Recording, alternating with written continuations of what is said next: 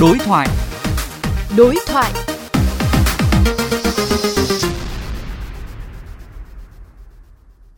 Thưa quý vị và các bạn, vào ngày 9 tháng 1 vừa qua tại sân vận động Hàng Đẫy Hà Nội, nơi tổ chức trận siêu cúp bóng đá Việt Nam 2020, hình ảnh các em nhỏ mặc quần áo không đủ ấm, đứng co ro vào thời điểm khai mạc đã khiến dư luận bất bình. Liên quan đến sự việc này, phóng viên Xuân Tú đã có cuộc đối thoại với Cục trưởng Cục Trẻ Em Đặng Hoa Nam.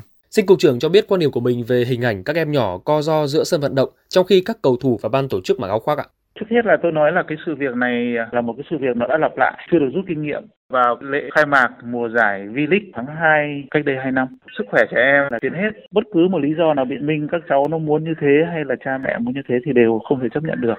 Trong mọi hoạt động theo quy định của luật trẻ em thì chúng ta phải vì lợi ích tốt nhất của trẻ em.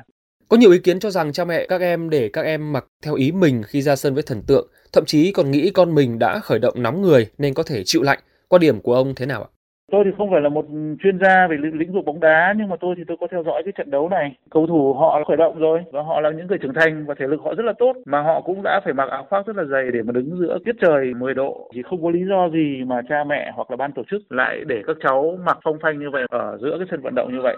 Và đấy là hình ảnh tôi xin nói là rất phản cảm, đấy là hành vi vi phạm về quyền trẻ em. Xin cảm ơn cục trưởng đã trả lời phỏng vấn.